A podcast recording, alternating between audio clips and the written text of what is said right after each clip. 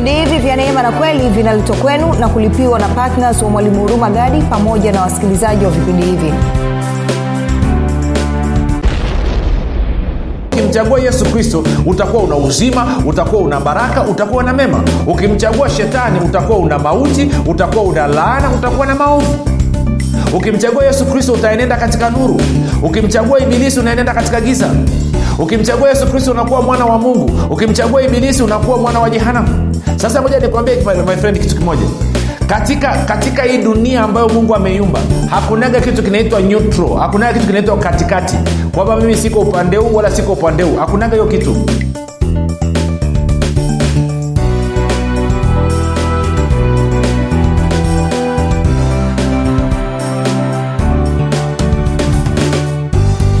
popote pale ulipo rafiki ninakukaribisha katika mafundisho ya neema na kweli. Jina langu naitwa huruma gadi na nasema asante kwa kupata fursa ya kuweza kujiunga nami. Nikukumbushe tu mafundisho ya neema na kweli yanakujia kila siku muda na wakati kama huu kwa wale wanaosikiza kwa njia ya redio. Lakini pia kwenye facebook pamoja na youtube pia yanakuwa posted kila siku.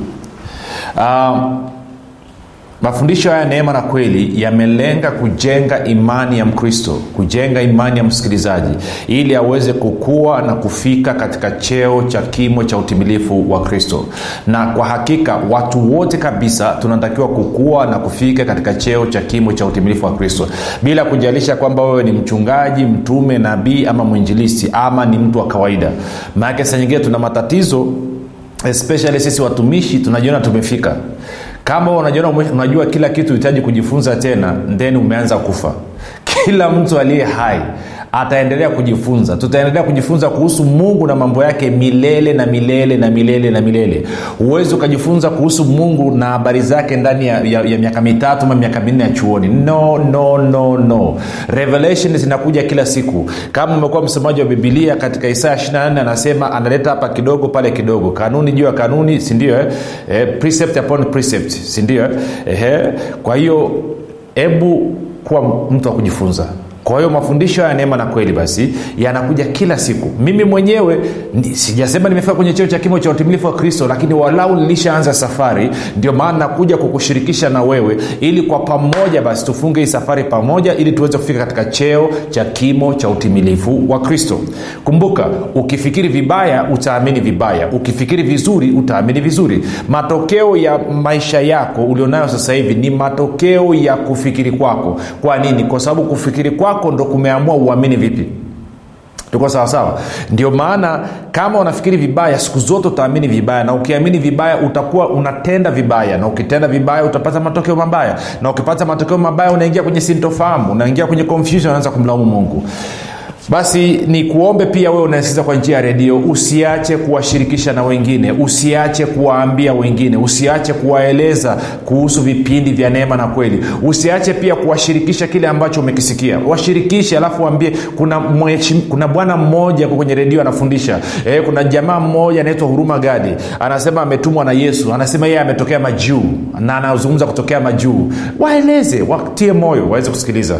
Kwa sababu wewe mwenyewe kawa umesikiliza kwa muda sasa sasa utaona jinsi ambavyo yamebadilisha mtizamo wako. Utaona jinsi ambavyo yamejenga mtizamo wako. Na ndicho ambacho bwana yesu alikusudia kupitia neema na kweli na kwa wale wa youtube na facebook ni kuchagiza hivyo hivyo hebu washirikishe na wengine.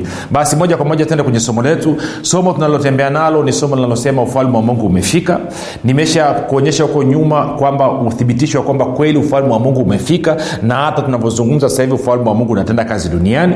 Na tukawa tumeanza wiki hii kuangalia swali kwamba ufalme wa mungu ni nini? Ufalme wa mungu ni nini? Na nikakwambia kwamba bwana yesu anaposema kwamba e, anasema hata baada ya yohana kuchiwa gerezani yesu akaenda galilaya akihubiri akisema wakati umetimia na akaenda galilaya akihubiri habari njema ya mungu akisema wakati umetimia na ufalme wa mungu umefika tubuni na kuiamini injili. Kwa hiyo tumekuwa tukiangalia ufalme wa mungu nini? Ufalme wa mungu ni mamlaka kuu ya mungu hapa duniani. Ni mamlaka kuu ya mungu inayotenda kazi kupitia wanadamu. Ntarudia tena ufalme wa mungu ni mamlaka kuu ya mungu inayotenda kazi kupitia wanadamu hapa duniani. Sawa? Na kwa maneno mengine nasema kwamba ufalme wa mungu is, kwa kiingereza nasema is the supremacy of god's rule or reign. Sawa? Kwa hiyo tende zaburi ya pamoja na tatu msarulo wa 19 leo nilisha kuonyesha kwa kina kabisa kwamba yesu ndiye mfalme wa wafalme yesu ndo anatawala. Sasa twende kwenye zaburi moja na tatu mstari wa 19 tutaanza pale. Anasema hivi bwana ameweka kiti chake cha enzi mbinguni na ufalme wake unavitawala vitu vyote bwana ameweka kiti cha enzi mbinguni. Na tunafahamu kwenye kiti cha enzi sasa hivi anayetawala aliyeketi pale ni yesu kristo. Atatawala mpaka adui zake wote watakapowekwa chini ya miguu yake. Na adui zake wakishawekwa chini ya miguu yake ndipo atakapochukua ufalme amkabidhi baba yake. Alafu na yeye mwenyewe yesu atajitiisha chini ya baba yake. Alafu mungu atakuwa yote katika yote. Ndivyo wakorinto wa kwanza mlango wa 15 ukianza mstari wa 22 na kuendelea pale mpaka 26 utakuta ndicho anachokieleza. Okay. Kwa anasema bwana ameweka kiti chake cha enzi mbinguni na ufalme wake unavitawala vitu vyote. Mstari wa ishirini. Mhimidini bwana enyi malaika zake ninyi mlio hodari mtendao neno lake mkisikiliza sauti ya neno lake. Mhimidini bwana enyi majeshi yake yote ninyi watumishi wake mfanyao mapenzi yake anasema mhimidini bwana enyi matendo yake yote mahali pote pa milki yake e nafsi yangu mhimidi bwana. Sasa tende kuna vitu nataka tuchambue hapa. Nikakwambia hivi ufalme wa mungu ni ufalme ambao makao yake makuu yako mbinguni ama kiti cha enzi kiko mbinguni. Kwao makao makuu ya ufalme wa mungu ni mbinguni. Na kama unakumbuka kabisa mwanzo wakati nafundisha nilikwambia hivi unaposoma kwenye bibilia utaona especially kwenye kitabu cha matayo matayo anatumia neno ufalme wa mbinguni. Waandishi wengine luka pamoja na marko wanatumia ufalme wa mungu. Tuko sawa?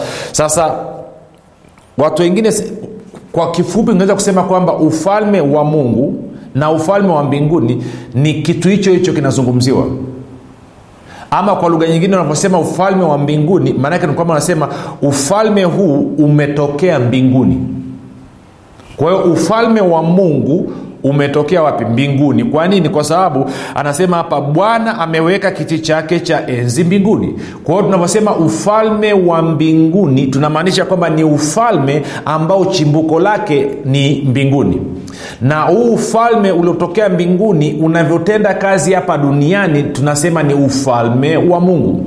Tunakwenda sawasawa kwa hiyo na nikakwambia kwamba hata bwana yesu mwenyewe anavyozungumza anatumia haya maneno mawili ufalme wa mungu na ufalme wa mbinguni kwa kubadilishana. Wanasema interchangeably.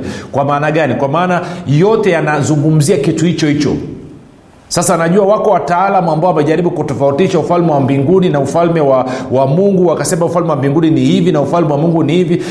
Hizo ni mbwembwe tu za, za, za wahubiri si wahubiri na, najua na sisi wahubiri tuna mbwembwe sana yani. Yaani tunapenda tuonekane eh, matawi matawi namna hii yani eh? ndoona mwingine anaweza akaja kanisani anakuja kuhubiri anakuja na kompyuta hata haisomi. Laptop anaweka pale juu basi walimradi mkwara mkwara namna ile aonekane matawi eh? ndo mbwembe za watumishi hizo kwao lazima uzivumilie. Na nyie washirika wa pia mtumishi asipopiga mbwembwe amwinjoi lakini ufalme wa mungu na ufalme wa mbinguni unazungumzia kitu hicho hicho. Unazungumzia nini? Unazungumzia serikali ya mungu. Kwa anasema bwana ameweka kiti chake cha enzi mbinguni na ufalme wake unatawala vitu vyote. Sasa watu wengi hawaelewi. Tunapozungumza neno ufalme tunazungumzia serikali. Ufalme maana yake tunazungumzia serikali. Si kuna aina mbalimbali mbali za serikali sawa? Kwa mfano taifa letu la tanzania ni serikali ya jamhuri ya muungano. Kwa hiyo ni serikali ambayo ni ya jamhuri ya muungano. Ukienda kwa mfano nchi ya kenya wao wanasema ni serikali ya jamhuri ya kenya. Tuko sawasawa lakini pia ukaenda uh, ukaenda nini ukaenda kwenye kwenye kwenye nchi kama uingereza ukaenda nchi kama ubelgiji ukaenda nchi kama norway ukaenda, nchi za scandinavia alafu ukaenda nchi kama japani wao wanatumia mfalme. Wao wanatumia mfalme. Kwao ndomaana uingereza wana malkia. Kwa serikali ile ni serikali ya kifalme. Tuko sawasawa rafiki? Ehe. sasa najua utaniambia lakini ni malkia ya malkia mfalme akiwa mwanamke anaitwa malkia akiwa mwanaume anaitwa mfalme lakini kwa kiingereza tunasema royal government royal government kwamba ni serikali ya kifalme. Sasa sijui kwa kiswahili inaitwa nini. Kwa hiyo tunavyozungumzia ufalme tunazungumzia serikali. Na kama unazungumzia serikali basi serikali yoyote ile ina kiongozi. Na nikakuonyesha wazi kabisa kiongozi mkuu wa serikali hii ya mbinguni serikali hii ya mungu ni yesu kristo. Na kiongozi wa ufalme wa giza ama ufalme wa shetani. Ni shetani mwenyewe. Na ndio maana huwa anapenda kusema hivi kwamba yesu pamoja na shetani wanakuja kwa mwanadamu alafu wanaleta sera zao. Wanasema ukiniruhusu mimi nikaunda serikali katika maisha yako haya ndiyo ambayo nitakuletea. Si ngoja nikwambie kitu.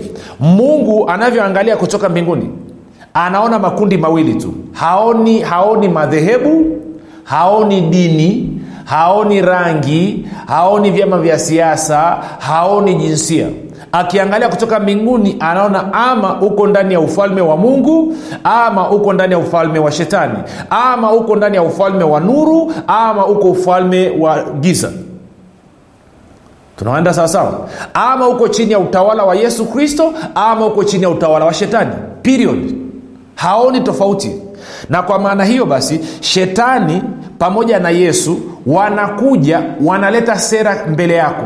Wanasema ukitupigia kura sisi ukinichagua mimi ni, ukaniruhusu nikaunda serikali ndani ya moyo wako. Haya ndiyo ambayo nitakuletea. Kwa hiyo bwana yesu anakuja anasema sikiliza ukini, ukiniruhusu mimi niunde serikali katika maisha yako nita kwanza nitakachokupatia nitakupatia uzima wa milele alafu nitahakikisha umekuwa mwana wa mungu. Alafu nitahakikisha kwamba baraka inakaa juu yako. Alafu nitahakikisha kwamba mambo mema yanakuja katika maisha yako siku zote. Shetani naye anasema ukiniruhusu niunde serikali ndani ya moyo wako kitu cha kwanza nitakachokuletea ni mauti. Alafu kitu cha pili nitakufanya uwe mwana wa jehanam alafu kitakachofuata nitakufanya uwe chini ya laana alafu kitakachofuata nitahakikisha maovu yanakuja katika maisha yako siku zote. Kwa hiyo tafadhali nipigie kura niruhusu niunde serikali ndani ya moyo wako. Sijui kawa nanyelewa rafiki. Ndo kitu ambacho kila siku watu wanakutana nacho. Kwao ukimchagua yesu kristo utakuwa una uzima utakuwa una baraka utakuwa na mema. Ukimchagua shetani utakuwa una mauti utakuwa una laana utakuwa na maovu ukimchagua yesu kristo utaenenda katika nuru. Ukimchagua ibilisi unaenenda katika giza. Ukimchagua yesu kristo unakuwa mwana wa mungu. Ukimchagua ibilisi unakuwa mwana wa jehanamu. Sasa moja nikwambie my friend kitu kimoja. Katika katika hii dunia ambayo mungu ameiumba hakunaga kitu kinaitwa neutral. Hakunaga kitu kinaitwa katikati. Kwamba mimi siko upande huu wala siko upande huu. Hakunaga hiyo kitu na mwingine anataka kusema ah, ah, una, unajua unajua yule malaika alivyomtokea yoshua katika yoshua ule mlango wa tano alafu yoshua akamuliza uko upande wetu ama kwa kinyume chetu? Yule malaika alisema la. Okay baada ya hapo malaika alisema nini? Akasema vua viatu vyako. Okay baada ya hapo alisema nini? Akasema tazama nimekupa jeriko kwao kama amewapa israeli jeriko alikuwa upande wa nani? Upande wa yeriko ama upande wa israeli? On! Hakunaga neutral hakunaga katikati. Edha giza ama nuru kicheko kilio usiku mchana afya ugonjwa. Magharibi mashariki kaskazini kusini hakuna neutral wanakaa katikati. Kwa hiyo huwezi ukasema mimi simchagui yesu lakini pia simchagui shetani. Kama hauna yesu huko upande wa shetani ndivyo ilivyo rafiki. Ndio maana tunasema mpokee yesu. Mruhusu awe bwana na mwokozi wa maisha yako. Atengeneze serikali katika moyo wako. Serikali ambayo itakusababisha wewe uwe na uzima. Serikali ambayo itakufanya wewe mwana wa mungu. Serikali ambayo itahakikisha baraka inakaa juu yako. Mema yanakaa juu yako sasa wanasema lakini nimeona watu wameokoka wana yesu afu wamechapika. Wamechapika ni kwa sababu baada ya kuokoka badala ya kukaa kuwa wanafunzi wa musa waka, wanafunzi wa kristo wakakimbilia kuwa wanafunzi wa musa. Na torati inafanya nini? Torati inaua. Ukisoma waraka wa kwanza wa, Yoha, wa, nani, wa korinto wa kwanza mlango wa 15 mstari wa 56 inasema torati inaua. Ukisoma korinto wa pili mlango wa tatu mstari wa saba mpaka wa tisa anasema torati inaua kwa hawa watu ambao wamemkiri yesu kuwa bwana mokozi wa maisha yao wakarudi kuwa wanafunzi wa musa mwisho wa siku wanaishia kufa. Eh? sasa tunachosema hebu mruhusu yesu atengeneze hiyo serikali ndani ya moyo wako. Alafu ukishamruhusu kuwa mwanafunzi wa kristo. Jifunze mafundisho ya neema na kweli. Alafu utaona utakavyokuwa matawi. Yesu mwenyewe anakufundisha kupitia roho wake. Okay nimeongea vya kutosha hapo. Kama unataka kufanya maamuzi utafanya maamuzi. Kwa hiyo kwenye zaburi pamoja na tatu mstari wa 19 bwana ameweka kiti chake cha enzi mbinguni na ufalme wake unatawala vitu vyote. Kwa kama nilivyosema kwamba ufalme maanaake ni serikali. Ni muundo wa serikali ambao uko chini ya mfumo wa nini? Wa kifalme. Kwa kiingereza tunasema royal government. Na mfalme huwa apigiwi kura. Mfalme anakuwa mfalme kwa kuzaliwa ndio maana mimi na wewe rafiki katika ufunuo moja sita na ufunuo tano kumi inasema tumekuwa wafalme na makuhani. Ufalme wetu tumepataje? Tumepata ufalme kwa kuzaliwa mara ya pili. Tuko sawa? Sasa kwa kuwa tunazungumzia serikali na serikali hii ya ufalme wa mbinguni ama ufalme wa mungu mfalme ni yesu kristo. Yeye ni mfalme wa wafalme. Alafu kuna wafalme. Sasa nitafafanua kwa hiyo mfalme ni yesu kristo.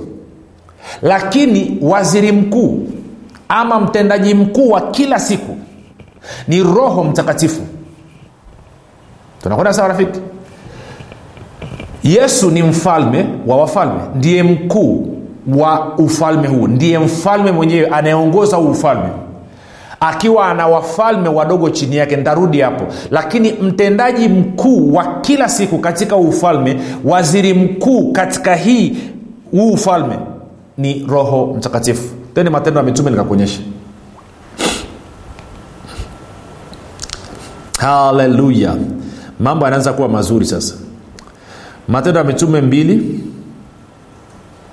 Ntaanza mstari wa 32 tutaenda mpaka mstari wa 36 anasema yesu huyo mungu alimfufua na sisi sote tu mashahidi wake.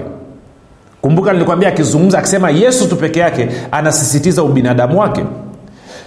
Anasema basi yeye yaani yesu akiisha kupandishwa hata mkono wa kuume wa mungu na kupokea kwa baba ile ahadi ya roho mtakatifu amekimwaga kitu hiki mnachokiona sasa na kukisikia. Sasa moja niende taratibu rafiki. Maanake hatuna haraka lengo ni wewe uelewe. Lengo nataka huko kijijini pawake moto huko. Yaani huko huko holy ghost roho mtakatifu huko. Ee, apige faya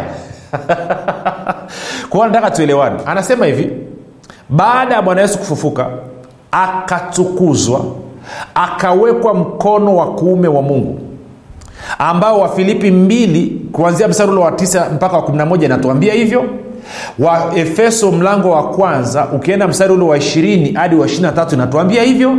Wakolosai mlango wa kwanza mstari wa 16 hadi wa 18 inatueleza hivyo. Kwamba huyu yesu ameketi mkono wa kuume wa mungu baba. Ukienda kwenye marko 16 mstari wa 19 inatuambia hivyo hivyo. Kwa anasema baada ya kutukuzwa baada ya kutukuzwa akapokea ahadi ya roho mtakatifu. Alivyompokea roho mtakatifu akamwachilia ama akamwaga huyu roho mtakatifu akaja duniani. Sasa kumbuka roho mtakatifu ni mungu. Roho mtakatifu ni mungu.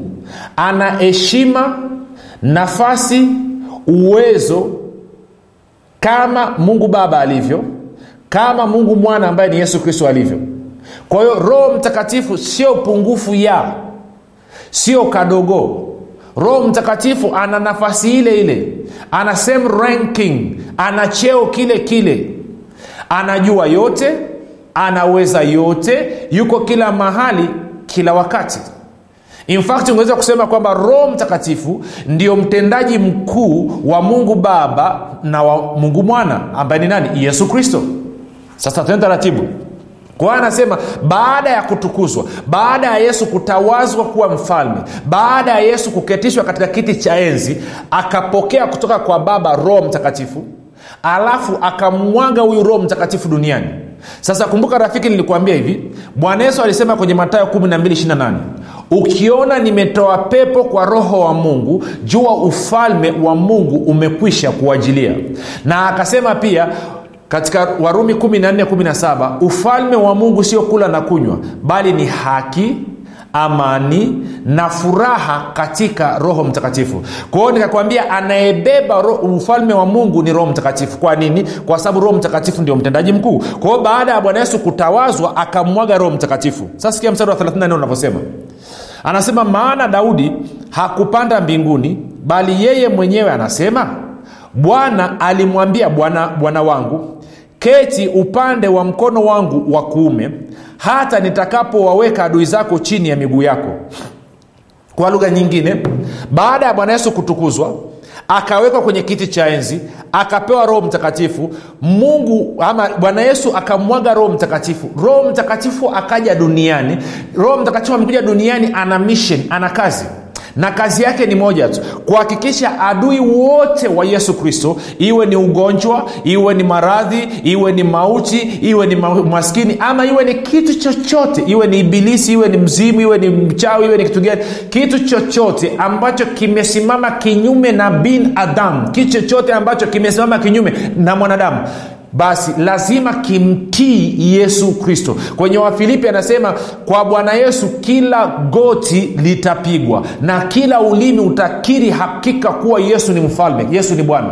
Kwa hiyo roho mtakatifu amekuja duniani sasa anahakikisha anahakikisha nini angalia msara 36 basi nyumba yote ya israel na wajue yakini ya kwamba mungu amemfanya yesu huyo mlimsulubisha kuwa bwana na kristo. Sasa kumbuka ujio wa roho mtakatifu duniani ni ili kuhakikisha kwamba kila kiumbe kila kitu kinamtii yesu kuwa ni kristo na bwana na kwa maana hiyo basi roho mtakatifu kumbuka kwenye yohana 14 mstari wa 1617 bwana yesu anasema nitamwomba baba atawapa msaidizi mwingine ndiye roho wa kweli ambaye akija atakaa na ninyi milele. Anasema ulimwengu haumjui wala hauwezi kumpokea lakini ninyi mnamjua kwa sababu anakaa katikati yenu naye atakuja kukaa ndani yenu. Sitawaacha yatima narudi upesi. Anasema nitamwomba baba awape msaidizi mwingine. Kwenye lugha ya kigiriki anasema kwamba msaidizi mwingine anasema ni alos parakletos hajasema hetero parakletos maanake nini? Msaidizi mwingine anayefanana na mimi. Kwa hiyo roho mtakatifu ana sifa zote na tabia zote za yesu kristo. Nao kwa kuwa yesu kristo alikuwa mponyaji roho mtakatifu naye ni mponyaji. Kwa kuwa yesu kristo alikuwa ni mfunguaji roho mtakatifu naye ni mfunguaji. Kwa kuwa roho mta... yesu kristo alikuwa anakutana na mahitaji ya watu roho mtakatifu naye anakutana na mahitaji ya watu. Kwa maneno mengine mungu baba mungu ambaye ni baba mtoa zawadi wa vitu vyote vilivyo vyema ameketi mbinguni. Yesu kristo ambaye ni mfalme na msimamizi wa ufalme wa mungu ameketi mbinguni. Duniani yuko roho mtakatifu ambaye yu, ambaye ni ana, ana, ana, amekuja kuwa kila kitu ambacho yesu kristo angekuwa kwako kama angekuwepo katika mwili roho mtakatifu amekuja duniani kuwa kila kitu ambacho yesu kristo angekuwa kwako leo hii kama angekuwa duniani katika mwili. Na kwa maana hiyo basi chochote ambacho yesu kristo alikuwa akikifanya leo hii roho mtakatifu anakifanya. Ama leo hii yesu kristo anakifanya kupitia roho mtakatifu. Kwa nini? Roho mtakatifu ndio mtendaji mkuu wa hii serikali ya mbinguni. Roho mtakatifu ndio mtendaji mkuu wa huu ufalme wa mbinguni na muda umetuishia. Ni kuacha na swali swali leo nataka ulijibu ni hili. Je ulikuwa unajua kwamba kila kitu ambacho yesu alikuwa akikifanya leo hii roho mtakatifu anakifanya? Je unajua kwamba kila kitu ulikuwa unajua kila kitu ambacho yesu kristo alikuwa akikifanya katika mwili leo hii roho mtakatifu anakifanya? Hebu tuandikie basi maoni yako nisikie. Nisikie uniambie ulikuwa unaelewaje una, na, na mtizamo wako ulikuwa nini na baada ya kusikiliza neno mtizamo wako umekuwaje. Nitapenda kusikia kwako. Tupate mapumziko mafupi tukirudi tutafanya maombi watu wengi sana hawajui kwamba maisha mazuri ama mabaya yanatokana na maneno yao kufanikiwa ama kushindwa kunatokana na maneno yao.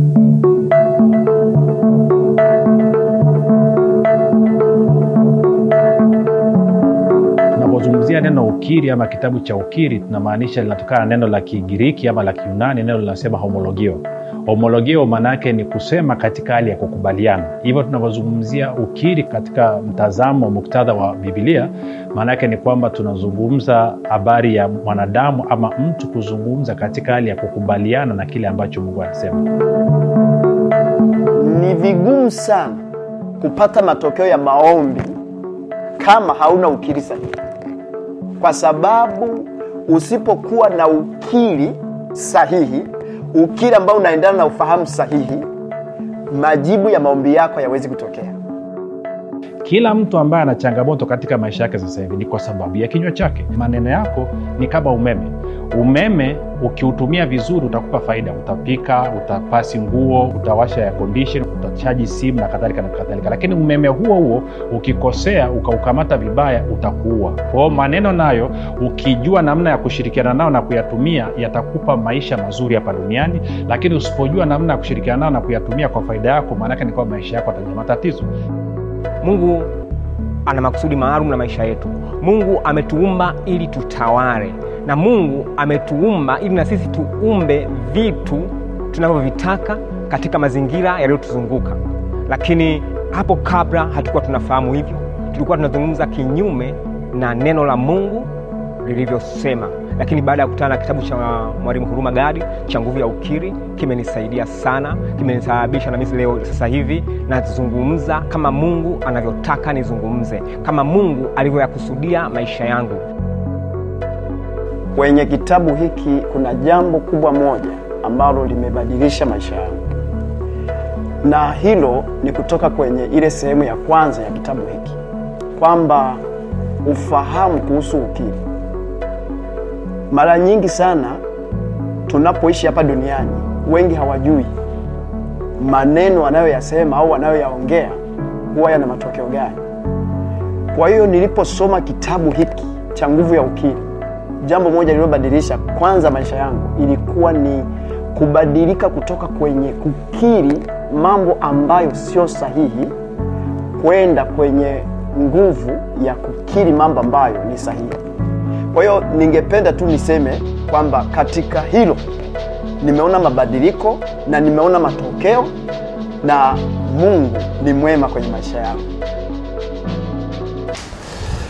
Baada ya hayo mapumziko mafupi rafiki kama ungependa yesu kristo awe bwana mwokozi wa maisha yako na kisha umpokee huyu roho mtakatifu ambaye anatenda kazi kama yesu kristo basi sema yafuatayo. Mungu wa mbinguni nimesikia habari njema ya upendo wako mkuu. Naamini kwa moyo wangu wote yesu kristo ni mwanao. Alikufa msalabani aondoe dhambi zangu kisha akafufuka mimi niyo mwenye haki. Nakiri kwa kinywa changu ya kuwa yesu kristo ni bwana. Bwana yesu ninakukaribisha katika maisha yangu. Uwe bwana na mwokozi na mponyaji na mstawishaji na mlinzi wa maisha yangu. Asante kwa maana mimi sasa ni mwana wa mungu. Rafika umefanya hayo maombi mafupi.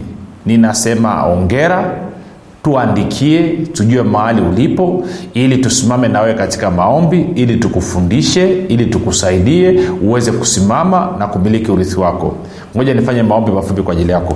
Katika jina la yesu kristo baba namkabidhi ndugu mikononi mwa roho mtakatifu na kwa neno la neema yako ambalo linaweza likamjenga na kumpatia urithi miongoni mwa watakatifu walio katika nuru. Baba asante kwa ajili ya upendo wako asante kwa ajili ya kumwatamia. Amen. Rafiki mpaka hapa tumefika mwisho. Jina langu naitwa hurumagadi yesu ni kristo na bwana umekuwa ukisikiliza kipindi cha neema na kweli kutoka kwa mwalimu huruma gadi. Usiache kumfolo katika facebook instagram na twitter kwa jina la mwalimu huruma gadi. Pamoja na kusubscribe katika youtube channel ya mwalimu huruma gadi kwa mafundisho zaidi. Kwa maswali ama maombezi tupigie simu namba 7645242 au 6735242